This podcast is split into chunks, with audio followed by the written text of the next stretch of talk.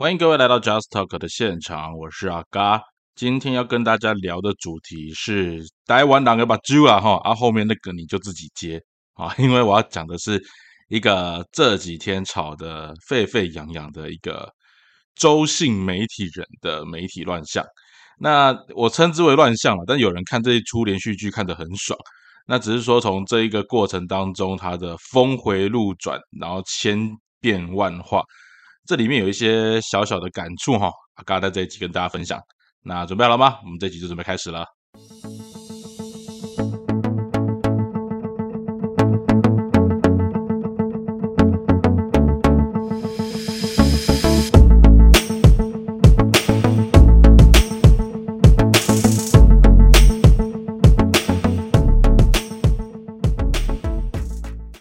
那各位朋友哈，那今天在阿嘎录音的时候呢，呃，很多人我不晓得你有没有追前一阵子那个周姓媒体人哦，在他的节目上面，因为他好像是在一百五十二台吧哈，他节目其实本身是在一百五十二台啊。周姓媒体人就是一个号称自己有五十年媒体经验的啊，其实我们自己算了一下，给你大是高回六十九岁，假设他有五十年媒体经验，那他应该十九岁就开始跑新闻的，那你觉得有可能吗？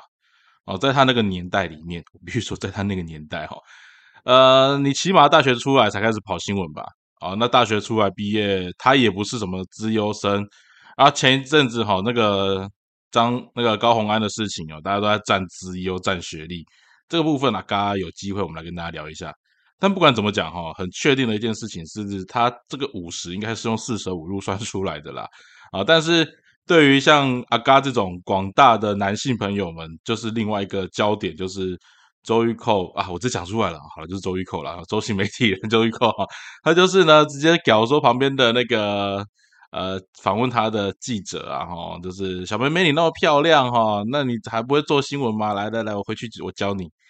那结果后来大家肉搜出来哈，哦，在周玉蔻旁边的记者真的是一家拍的比一家还要漂亮。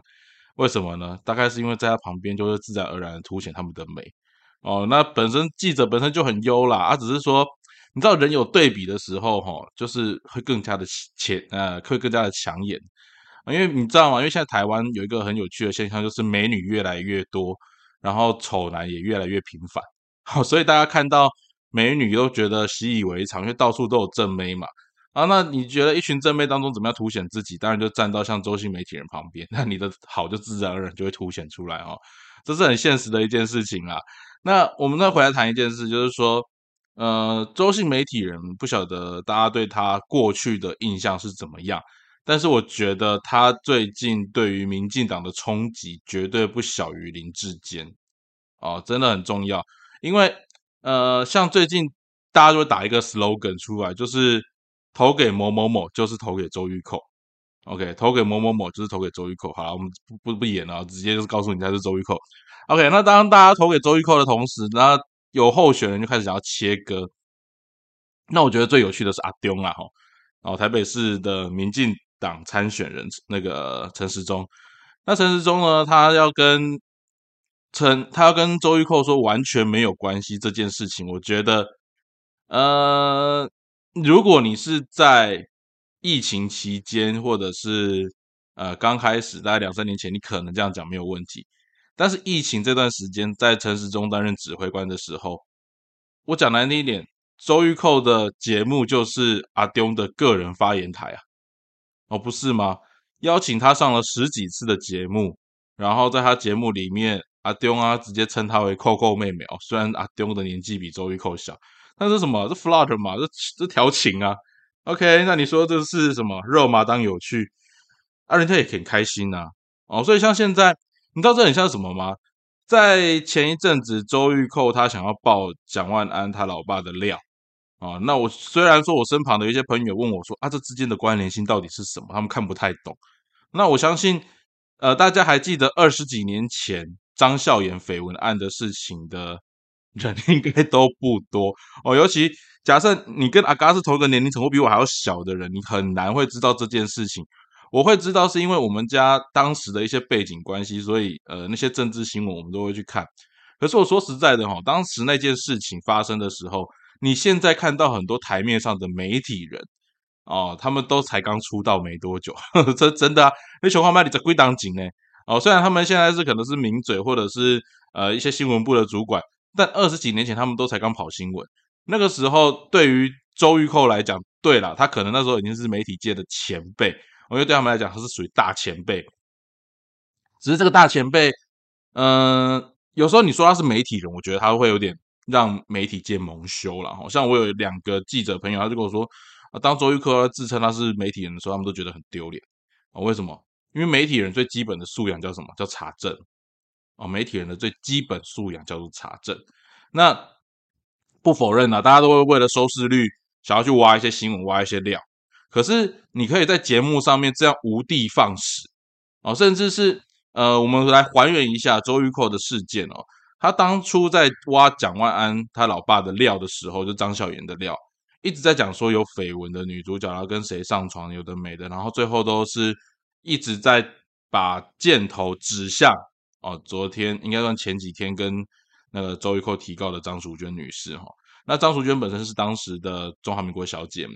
那人家也是过得好的，也没有额外去拉什么有的没的出来，结果就被你周玉蔻这样子含沙射影，还跟节目上面的来宾在那边若有似无，然后好像煞有其事一般，在讲他们之间啊的绯闻。那其实这个过程当中，我觉得最现实的一件事情是，你们这个节目对于内容上面完全没有做到查核查证这件事啊，你没有做到查核，没有查到，没有做到查证。结果就上演了一出大家前几天看到的最大的一个闹剧啊，就是当张淑娟女士要对周玉蔻提告的时候，周玉蔻是埋伏在地检署外面哦，是埋伏在地检署外面。那他跑到地检署要去干嘛呢？他说他要去跟张淑娟道歉。那道歉最基本的原则，你不就是要尊重当事人吗？请问各位，你有在跟谁道歉的时候，人家不想见你，然后你硬硬抓着人家说：“我要跟你道歉，我要跟你道歉。”开玩笑，这是什么道歉方式啊？OK，那你还是在新闻媒体面前做这样的一个示范，然后说当时陪张淑娟过去的王宏威不让你道歉，这些还是这些，我觉得颠倒是非，然后把大家的那个把大家当白痴的这种讲法。我跟你讲，有没有人买单？有，而且很多人买单。这是我觉得一个很可悲的台湾的一个乱象。这乱象是什么？当你看到一个具体的事实，它没有任何情境上面的掩瞒，然后它就呈现在你面前的时候，你竟然对这个事实你没有办法做合理的判断。那这里面最关键的一件事情叫做媒体。我觉得。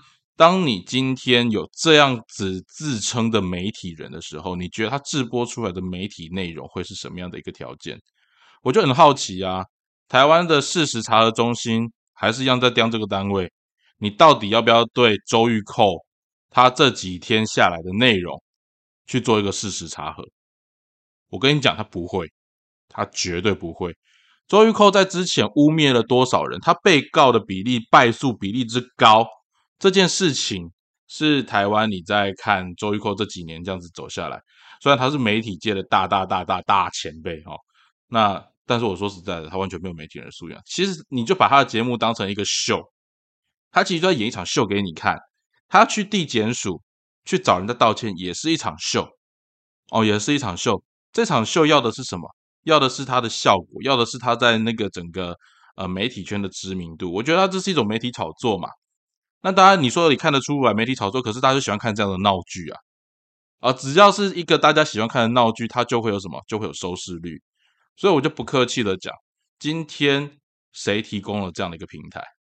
周玉蔻在一百五十二台做他自己的节目，在那边像一只小狗一样该自己想该的东西。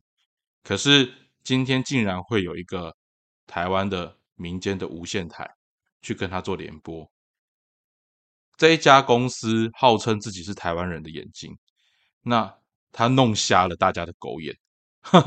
我用狗眼原因是因为你把台湾人的眼睛的眼光就这样彻底的拉低了。我不晓得你对于这种绯闻，还有对于这种新闻的报道内容，你会有什么样的感觉？它是不是很像你在这几家电视台？我就不客气了，点名了，就是三立跟民视。他们的乡土剧里面不都在上演这样的剧情吗？所以对他们来讲，周玉蔻的内容就只是符合他们电视台的痛调。那各位，我之前曾经做过一集的节目哈，还有我自己在做研究的过程当中讨论到一个现象：以前我们看那些乡土剧，或者看那些像三立或民视的戏剧，你会觉得那只是戏剧，怎么会演的那么夸张？而当它越来越跟现实生活当中贴近的时候，这其中的模仿效应，在我们的社会当中一而再、再而三的上演社会事件的时候，大家会默默默默的习惯，把它变成一种生活的日常，而久而久之，那些你在乡土剧当中看到荒谬的内容，在你现实生活当中看起来竟然如此稀松平常，这就是一家媒体堕落而导致社会氛围整个败坏一个很关键的因素。你看见了吗？我不晓得你看没有看到这个很关键的因素，整个媒体对你说媒体新闻自由，媒体自由。大家可以开心的直播自己想要看的内容。那这过程当中很关键的一件事情是，他透过政治正确或政治包装，让自己的内容成为一个正义，成为一个形象，成为一个社会的先进符号，或者是说啊，他就只是老老少少那个家庭可以携老扶幼一起看的一个内容，真的是如此吗？我以前在那个乡下的时候担任老师。我那时候其实最在意的一件事情，是在乡下你会看到很多隔代教养。那些隔代教养，阿公阿妈看的是什么？就是这些乡土剧啊。那你大人，你可能有能力去判辨是非，可是你有没有想过，当时的那一些小孩子哦，说实在，现在也都不小了啦。现在至少都已经大学毕业了哈。对阿嘎来讲，那些孩子们至少都已经大学毕业了，也是现在刚出社会的这群年轻人。那或者是说，当时的一些小朋友也是跟阿公阿妈去看这些戏剧长大。他们正好是我们现在社会当中最中流砥柱的一群人。他们从小看的是这些戏剧，这些价值观对孩子的影响，我相信不用我在这边多说。很多的文化研究，还有媒体媒体的传播的研究里面，都会发现这些潜移默化会形成一个人的个人价值观。而当你想想看，民视跟三立的这种文化，长时间在洗脑，长时间在灌输这些孩子的时候，我们的社会当中，大家对这些事情也就习以为常了，不是吗？所以，呃，你可以说我守旧，但我不觉得这跟守旧有关系。它最核心的关键是，当媒体它不再为内容把关，它一昧的要的只是收视率的时候，它就会放任像周玉蔻这样子的人出来，他就会放任他们的制作团队不断制播一些拔辣恶心的乡土剧出来。这些乡土剧内容对一个人的成长到底有没有帮助？我看不出他所谓的励志的成分。我看到的是很多的勾心斗角。我看到的是他告诉你这个社会上面你可以怎么样去搞别人，然后不用负责，或者是我搞完别人的之后，我只要去跟人家道歉，诚心诚意的道歉之后，我的人生可以重来一遍。在现实社会当中，我们的确做错事情需要跟人家道歉，需要寻求别人的原谅。但是这些道歉跟原谅。的本质是出于真心，而且当你明明知道你所做的事情会伤害到别人的时候，你今天可以说啊，因为我有我自己的需求，所以我还是选择伤害。你说啊，这个跟现实生活当中不是很像吗？我不觉得以前的社会当中会有这么多这样子的案例。人生当中的确有很多的不得已，但是这些不得已真的是每一个人都需要经历的吗？还是因为电视剧、因为媒体的关系，让你觉得这些？呃，这些过程它都是合理化的呢。那我觉得，像今天我们谈到最后，就是回到谈周玉蔻这件事情，这个信口雌黄的媒体人，他竟然能够在民视这样的平台大放异彩。民视要的是什么？民视要他带来的流量，民视要他带来的收视率。这样子的人为民视带来许多的贡献。然而，当民视发现后坐力很强大的时候，他就开始切割。好像陈时中也是一样，啊，陈时中也是一样。那我不晓得前一阵子新竹的沈惠宏会怎么看？他说，啊，投给沈惠宏就是投给周玉蔻，或者投给陈时中就是投给周玉蔻，这样子的语言对民进党的选举到底它会造成什么样深刻的影响？我真的非常期待啊，今年的选举，周玉蔻最好就一直扒着这样的招牌，让台湾人来见识一下，让台湾人也看到。周玉蔻怎么样让台湾人的眼睛变得雪亮，变得更加的清澈？让我们一起来检视这一次媒体人跟政治绑在一起之后的政治新风气。好，那以上就是今天节目内容。如果你有任何的意见或想法，欢迎你分享给我。那如果你喜欢我们的节目，欢迎你分享给身旁的亲朋好友。我们下次再见喽，拜拜。